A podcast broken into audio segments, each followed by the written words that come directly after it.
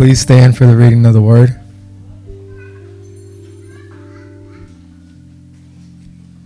Isaiah 40, verse 1 through 11. Comfort, comfort my people, says your God. Speak tenderly to Jerusalem and proclaim to her that her hard service has been completed, that her sin has been paid for, that she has received from the Lord's hand double for all her sins. A voice of one calling, In the wilderness, prepare the way for the Lord. Make straight in the desert a highway for our God. Every valley shall be raised up, every mountain and hill made low. The rough ground shall become level, the rugged places a plain, and the glory of the Lord will be revealed, and all people will see it together. For the mouth of the Lord has spoken, a voice says, Cry out. And I said, What shall I cry? All the people are like grass, and their faithfulness is like flowers in the field. The grass withers and the flowers fall because the breath of the Lord blows on them. Surely the people are grass. The grass withers and the flowers fall, but the word of our God endures forever. You who bring good news to Zion, go up on a high mountain. You who bring good news to Jerusalem, lift up your voice and shout. Lift it up, do not be afraid. Say to the towns of Judah, Here is your God. See, the sovereign Lord comes with power and he rules with a mighty arm. See his reward is with him, and his recompense and his recompense accompanies him. He tends his flock like a shepherd. He gathers the lambs in all his arms and carries them close to his heart. He gently leads those that have young. This is the word of God. Thank you, Ken. Good morning, everybody. Well, we are in the second week of Advent. And uh, I find it always just kind of interesting to reflect, at least for me, I feel the like counter pull of this that in our kind of everyday world, we're in December at the end of 2023 and all the stuff that comes with the end of the year, right? And even corporately, we're doing that, trying to finish the year strong financially and uh, kind of attending everything that has to happen at the end of the year. So we're feeling that end of the year vibe in our day to day reality. But in the church calendar, which the church calendar is assembled over the course of a year to follow the story of God through the person of Jesus. Uh, in the church calendar, we're on we're in January essentially. We're at the very beginning. Advent, which means arrival or coming, which is talking about God's movement towards us. Advent is the beginning of the story. Right? Advent is the story of the God of all creation, the God of the Bible, Yahweh God. It is the story of God moving towards us. The uh, the story of God, showing us what God looks like in the person of Jesus.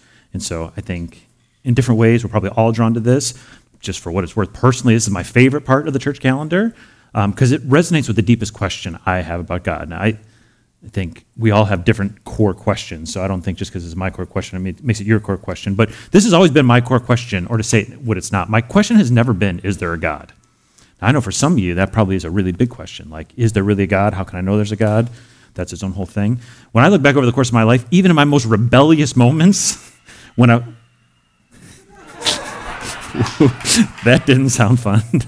God bless you to those who are volunteering today. We love you and appreciate you.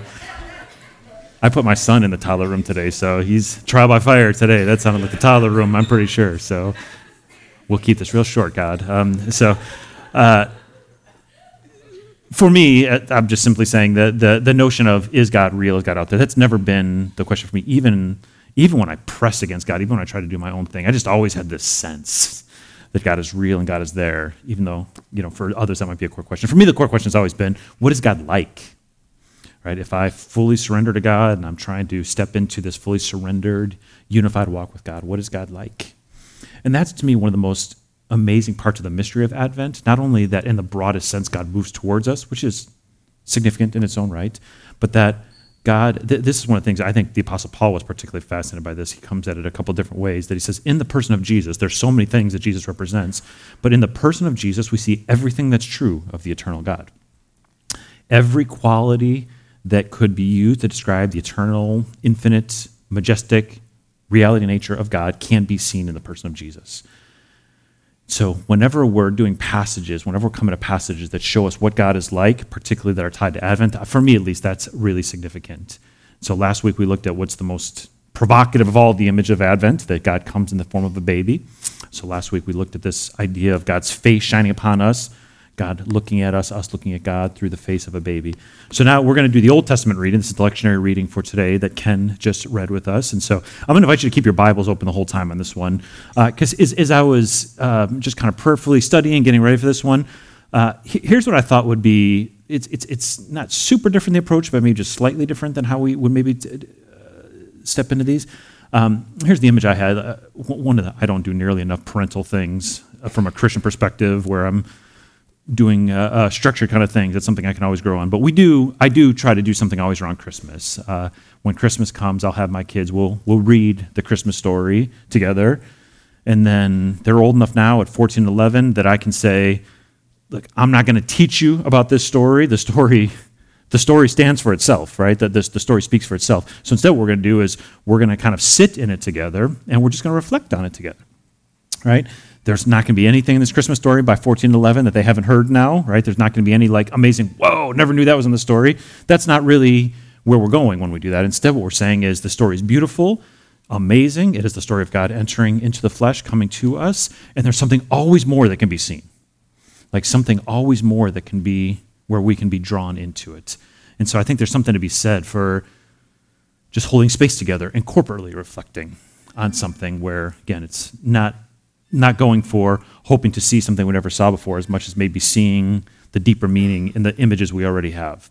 So we're doing Isaiah 40 today. So um, if you don't mind, Dave, just we'll just kind of keep this up, and I'll invite you to keep it up. Uh, this is a super famous Advent passage. Um, this is, you know, centuries and centuries and centuries and centuries before God will actually come in the person of Jesus. But this is one of the um, one of the most prophetic and beautiful and clear descriptions of God, God's eventual coming and what that's going to mean. And so, what I'd like to do for with us today is just kind of make our way through it together. And I'm not going to be very teachy during this. Instead, I'm going to kind of keep pushing it back to you because I think these are largely uh, um, clear descriptions of what it is. So the, the, the, hope for today isn't like, whoa, I never saw, I never heard this before. My hope for today more is like, as you sit in this and as you think about Advent, right now, here and now, as you reflect on the meaning of Advent, that something will pop for you, that, that, the, that the God will stir something in you. In, in 11 verses, there's enough material here where it could be different things for different ones of us of what really jumps out. So long way to say, the short way to say it is I, I want us to just kind of hold space together to reflect on the passage together. We're just going to kind of make our way through it and consider some of the beautiful imagery of this Advent passage. Sound good? So here's the one and only setup I'll do for it. Uh, um, it, to, to, give you kind of look ahead, the, the, the two sections we're going to really focus on is that really powerful image in verse 3 for 3 through 5, uh, the very famous imagery of prepare the way for the Lord. That'll be kind of part one, what we'll reflect on. And then part two will reflect on verses 9 through 11. So this is a little bit of setup of the passage itself where we're kind of entering the story. Uh, uh, Isaiah 1 through 39 is a harder read just because uh, it is Isaiah sharing from God some of the realities of Israel's disobedience, the judgment that came. This is, this is coming on the tail end of the Babylonian exile, which was a horrible time for the Israelite people. And so when we get to chapter 40, a lot of people call this like Isaiah part two. Uh, this is where the corner turns now and where God is saying there's hope. And you can see in this first verse what the whole tone of this passage is Comfort, comfort my people, says God. So that's just a kind of real clear cue for us that the whole of this passage is meant to speak to a tired and beleaguered and um, kind of feeling the weight of a really difficult era people. And God is saying, Comfort, comfort and then God is going to speak tender words to Jerusalem. Okay, so that's kind of set up. So here's the, here's the two parts I want us to reflect on together. Part number one will be verses 3 through 5. Uh, I'll read that again.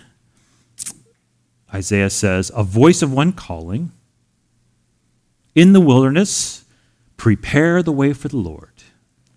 Make straight in the desert a highway for our God.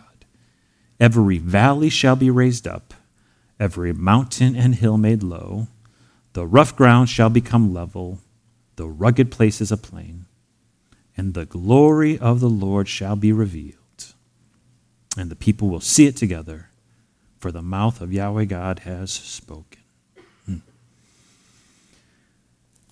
Now, in anybody artistically or musically does something on Advent, particularly through the lens of the Old Testament, this is often one of the passages they go to, right? This is, uh, I'm not cultured enough to know about Handel's Messiah, but I'm told that Messiah is built on this. Is that correct for those of you who are cultured? I'm assuming that's, that's the correct. But th- there's lots of pieces that are done on this. From a theological perspective, this is interesting too. Uh, Matthew, Mark, and Luke, John not as much, but Matthew, Mark, and Luke all use this exact passage to tell the story of Jesus entering into the flesh uh, in their own way. In Matthew's account, Mark's account, uh, Luke's account. In fact, in Mark's account, it's if you want to like just flip over really quickly, you see for Mark when Mark opens his gospel account. Uh, this is literally how Mark introduces Jesus to his listeners, is through this passage in Isaiah.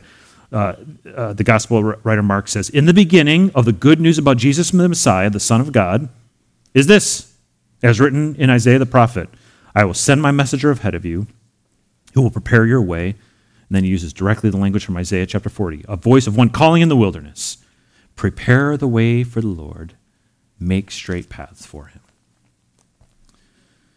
So I would invite us to reflect on this. When you see this imagery that was being used in a very particular way at a particular time uh, as comfort for the people of God, but as one that has kind of had a transcendent effect as people consider the importance of Advent, when you hear those words of God, that in the wilderness, we're to prepare the way for the Lord, we're to make straight in the desert a highway for our God.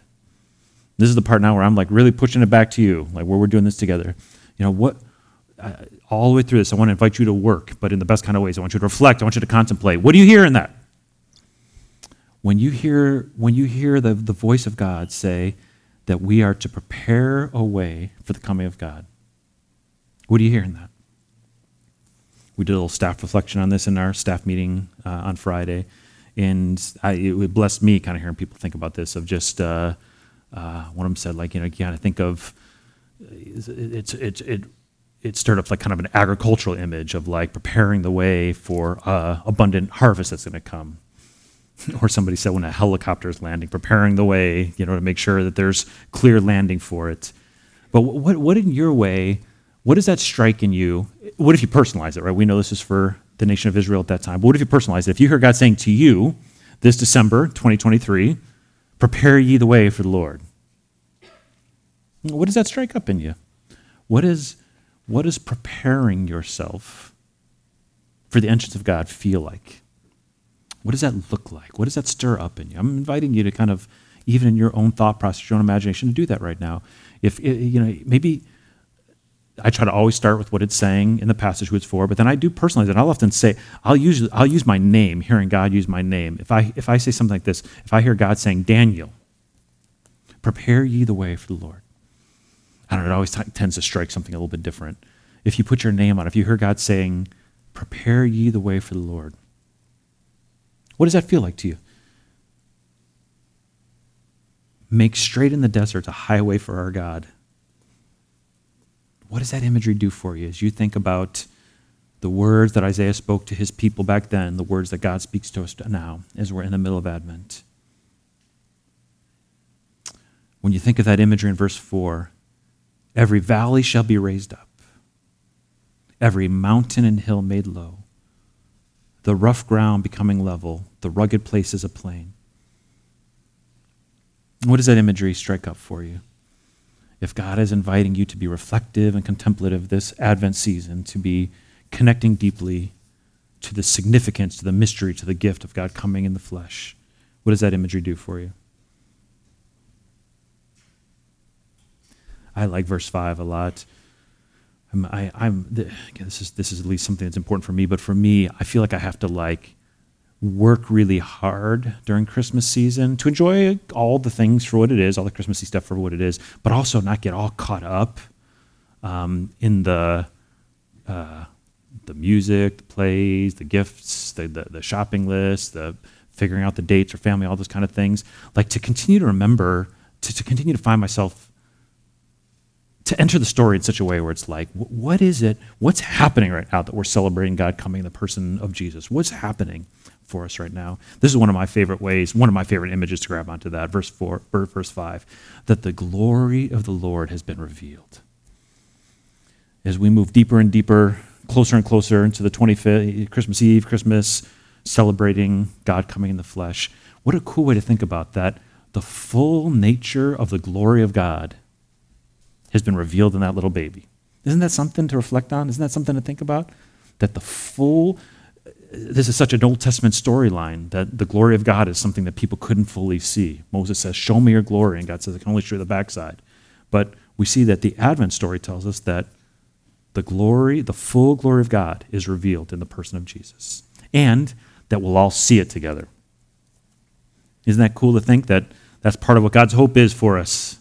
Is that as we do everything we're going to do over these next couple weeks, that we would see it together, the glory of the Lord. And not just see it together, but it touches on multiple senses. What does it say at the end of verse 5?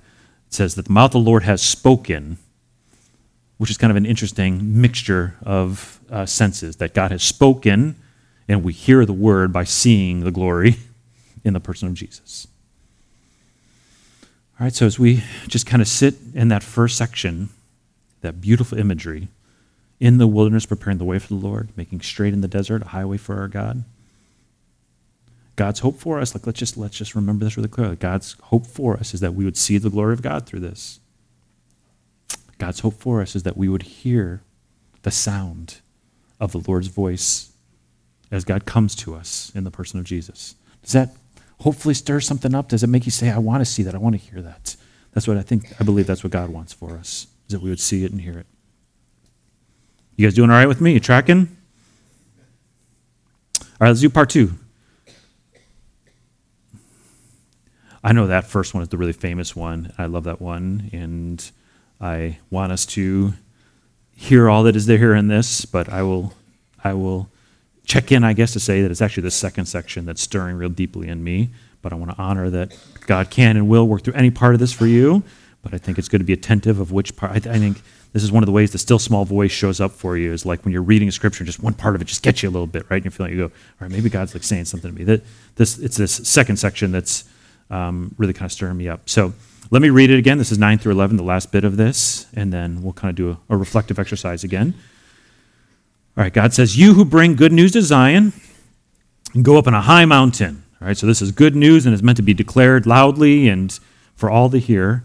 You who bring good news to Jerusalem, lift up your voice with a shout. Lift it up. Do not be steeped in fear. Say to the towns of Judah, Here is your God.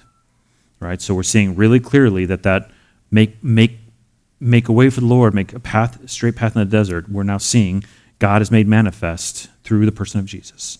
And so here's what's interesting. These next two verses now, we see two totally different ways of thinking about what God looks like when God gets here.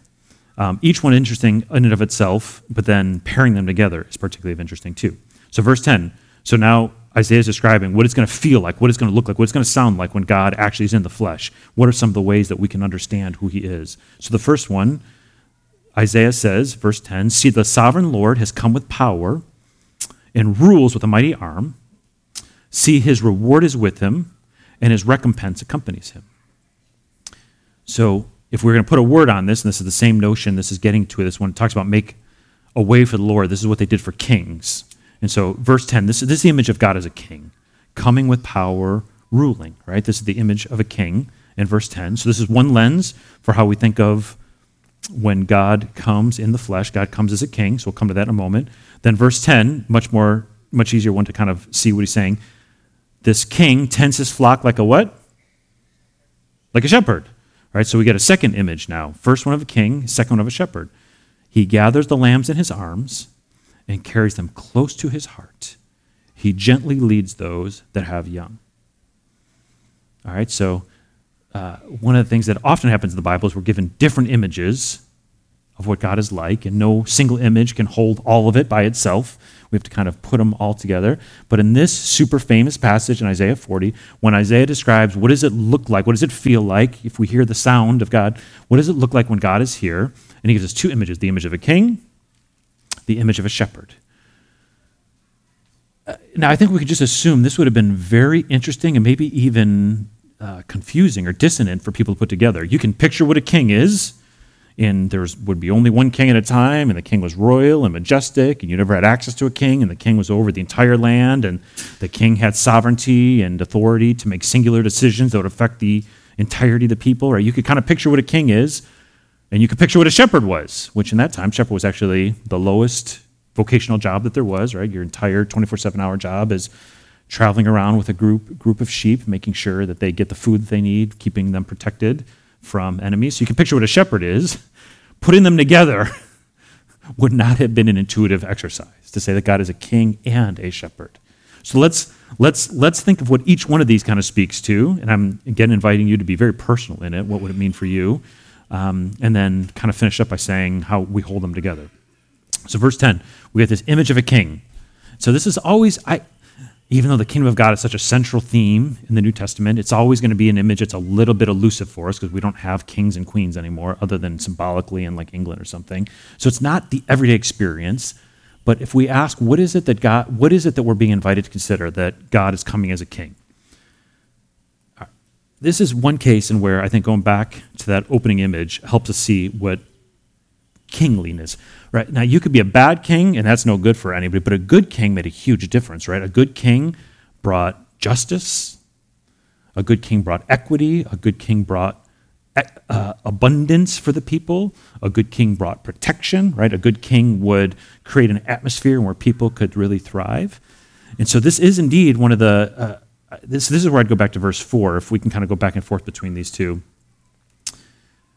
one of the most evocative images of the kingliness of Jesus through Advent when Isaiah says, Every valley shall be raised up, and every mountain and hill made low. The rough ground shall become level, the rugged places a plain. This to me is like one of the clearest descriptions of what it means that God comes as a king. That, and remember, this is a psalm of comfort, particularly for those in the first half of this. In verse 4, when it says, Every valley shall be raised up, Every mountain will be made low. At this point in time, are the Israelites in a valley or are they on a mountaintop? They're for sure in a valley, right?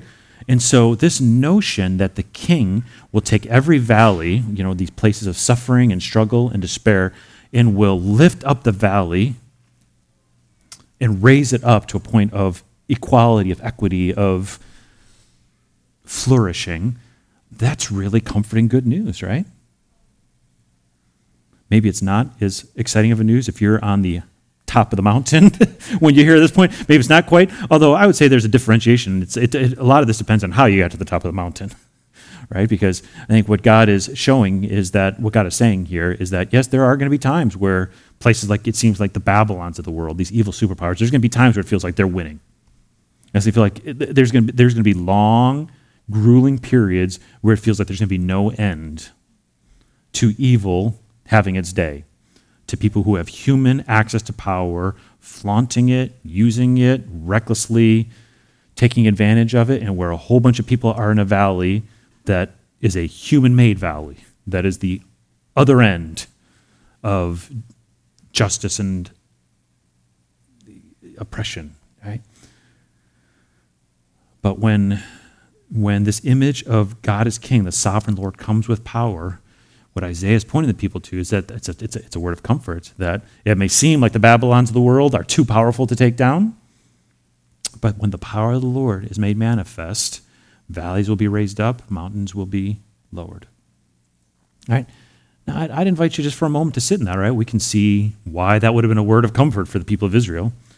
And just take a moment in your own way. Why is that a word of comfort here and now?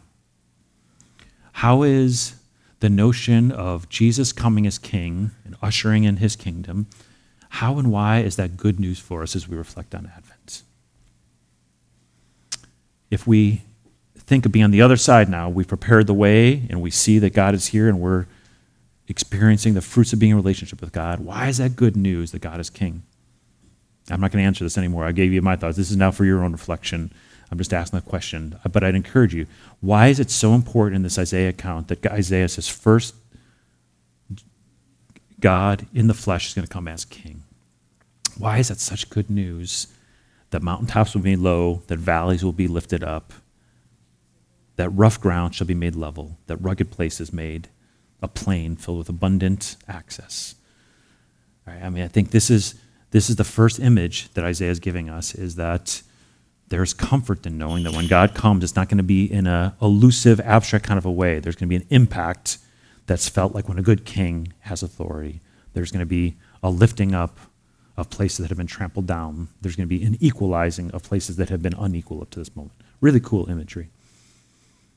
And then, just as you're starting to wrap your head around that of God as a king, then switches metaphors and introduces a whole new kind of host of cool things about what it will feel like when God enters into the human experience. That, that God in the flesh, Jesus, they don't know it's Jesus yet, but we, looking back, know this is Jesus. Jesus will tend his flock like a shepherd. Jesus will gather the lambs in his arms and carry them close to his heart. He gently leads those that have young. So, kind of our last bit of this, as we reflect together on this famous and beautiful Advent passage, what is the hope? What is the comfort in remembering that when God shows up, it's not just abstract, it's not just this intellectual idea, that there is a shepherding component, that, that, that God showing up once you prepared the way in your heart, in your life, when, you've, when you prepared the way, when God shows up, you'll feel shepherded. Right, now, that's not an unfamiliar image. I started by saying that these are not, oh, wow, I've never heard this before. Right? Jesus often calls himself the Good Shepherd. This is the center of the Psalms, Lord, Psalm 23, the Lord is my shepherd, I shall not want. But just let's just think on this together for a moment. What is what was the significance for them? What is the significance for us to think of God coming as a shepherd? Hmm? Like, what are the things a shepherd does? Right, I'm not trying to be like mysterious here. I'm trying to like really help us to think through this for ourselves. What are the things a shepherd does? A shepherd is present. Right? A shepherd is present all the time with the shepherd's sheep. Right? This is one of the ways Jesus has talked about that God that Jesus is Emmanuel. Right? God with us, the nearness of God. Right? To be shepherded by God is to know that God is near. What does a shepherd do? A shepherd, Psalm 23 gets this so well. A shepherd leads the sheep, Psalm 23 says, right, to the green pastures, to the still waters. So a shepherd thoughtfully carefully, kindly, gently leads us to where we might not know to go for sustenance. But God cares so much as a shepherd that you be sustained, that you be provided for, that you be nurtured. God leads us to the places we need to go for sustenance. Right? A shepherd is on the lookout for any kind of predator or enemy that could do harm to the sheep. Jesus very much uses this, images, this imagery for himself, right? There's a thief that tries to steal, kill, and destroy, but I am the protector. I will lead towards life. And then when you put these two together, it can't be it can't be accidental, right? If in verse 10 we're talking about a king, it really would be important for the people to know that like if if if shepherd would have been the only image, that might not have been super comforting because they're still up against some really serious threats, right? Um, there, there's not hope that these threats are going to go away without the hope that God is a king.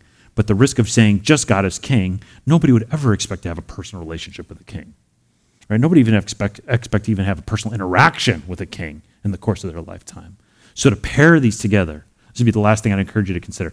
Not only is God king, coming as king to make high places low and valleys high, to, to bring a sense of leveling to the playing field, but also as a shepherd, and not just a shepherd.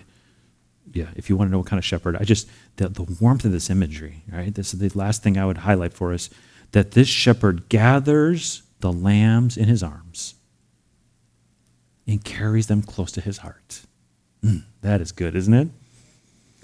If we could allow ourselves to be captured by the story that's already been told to us, if we were allow, if we allowed ourselves to get through the defenses, to get through the fears, to get through the doubts, to get through the hurts, and actually believe that the same king who makes the ground level, that addresses the superpowers that advance evil, that addresses the predators, the thieves that try to steal, kill, and destroy, not only does all those things, but then tenderly gathers us in his arms. And that's, that's a beautiful image and carries us close to God's heart. I just hope that that's something as you as you cut through all or hold the space for all the stuff that'll happen over these next couple weeks of Christmas, just remember that when we're looking at that baby, remembering the Advent story that God has come in the flesh, remembering that God is drawing near, that God is moving towards us, the Advent kind of language, that God doesn't want us to just kind of look on with awe in some kind of removed type of a way, right? God wants us to know this is God coming for us, to us, with us as Emmanuel, that this is a king who makes high places low and makes valleys high, who brings all of us to the ab- abundant and plentiful harvest.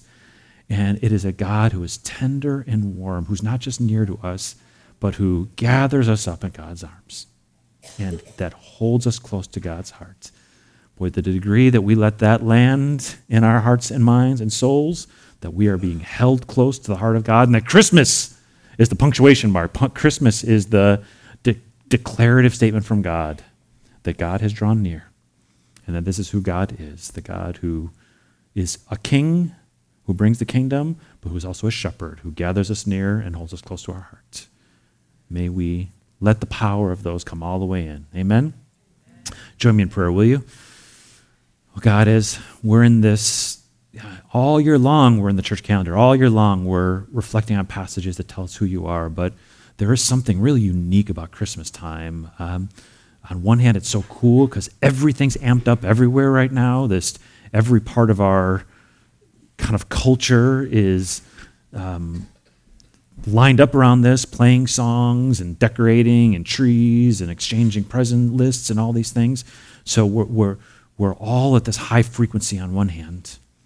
And then on the other hand, the noise of all that makes what you lift up in this passage hard to do. That you say that the glory of the Lord is meant to be seen by all of us through the entrance of God into the human experience. You say that as we prepare the way for you, that you want us to hear your voice. You want us to hear your voice. That matches right up with how Jesus talks as the good shepherd, that the shepherd speaks to his sheep and the sheep hear your voice. So, God, my hope and my prayer is on one hand very simple right now, and yet on the other, I know is still profound and deep. I am praying that in this Advent season, we will hear the voice of God. I am praying that we will hear your voice, that we will see your glory.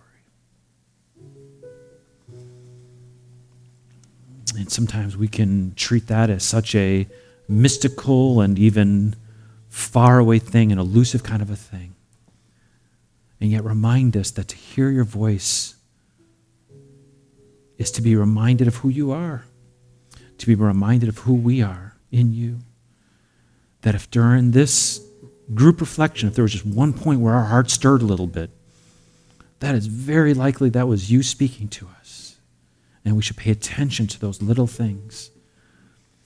That when we reflect on the need to prepare ye the way, if we feel a little stir there, that's you saying, that's me. That's me saying to you, I want to be all the way in your life. I want you to be all the way in my life.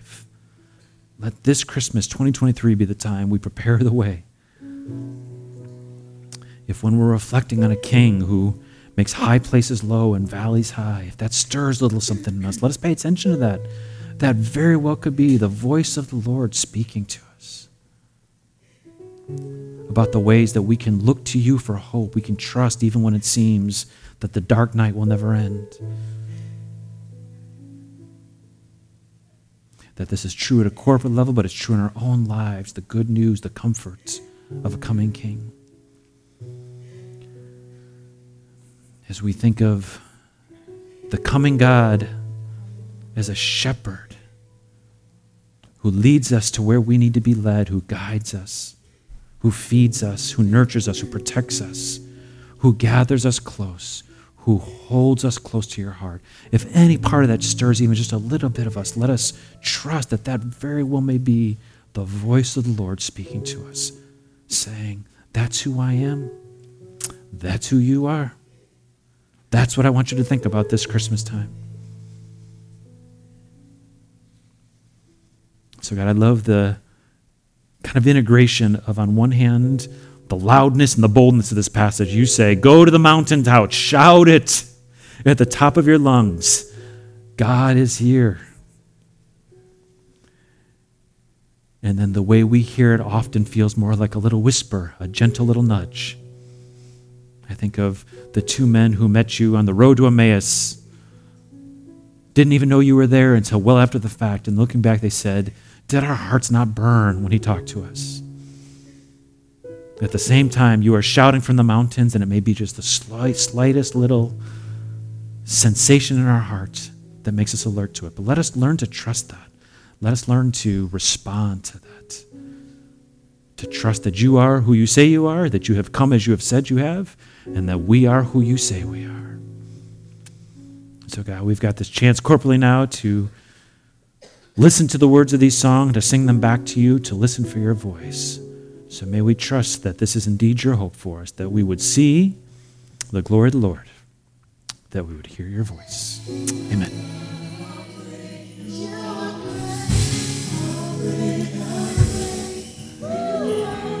All right, I want I want to let this I want to let this go one more round, but I want to do my, my like little nerd thing and talk about where a word comes from when we sing this next part, Alleluia, you can feel it in here, can't you? Something inside you just wants to burst out. But what are we saying when we say Hallelujah? Do you remember what this means? It, it's a compound of two words. Hallel means praise. Praise Yah. You know Yah short for? Yah, it's short for Yahweh. It is an Old Testament response to the revelation of God whose name was Yahweh. And hallelujah was almost like this when you don't have the right words, it's this like guttural saying, I have got a little bit of a sense of who this Yahweh God is and the covenant that this Yahweh God has made with me and what this Yahweh God has done for me and what this Yahweh God is going to continue to do for me. And so when you sing hallelujah, it's almost like you're acknowledging, I don't have the right words in this moment, but I am going to sing praise to the Yahweh God who has revealed God's self to me. So some of me wanted to say it before we do this one more time. So let's keep going. Let's keep going.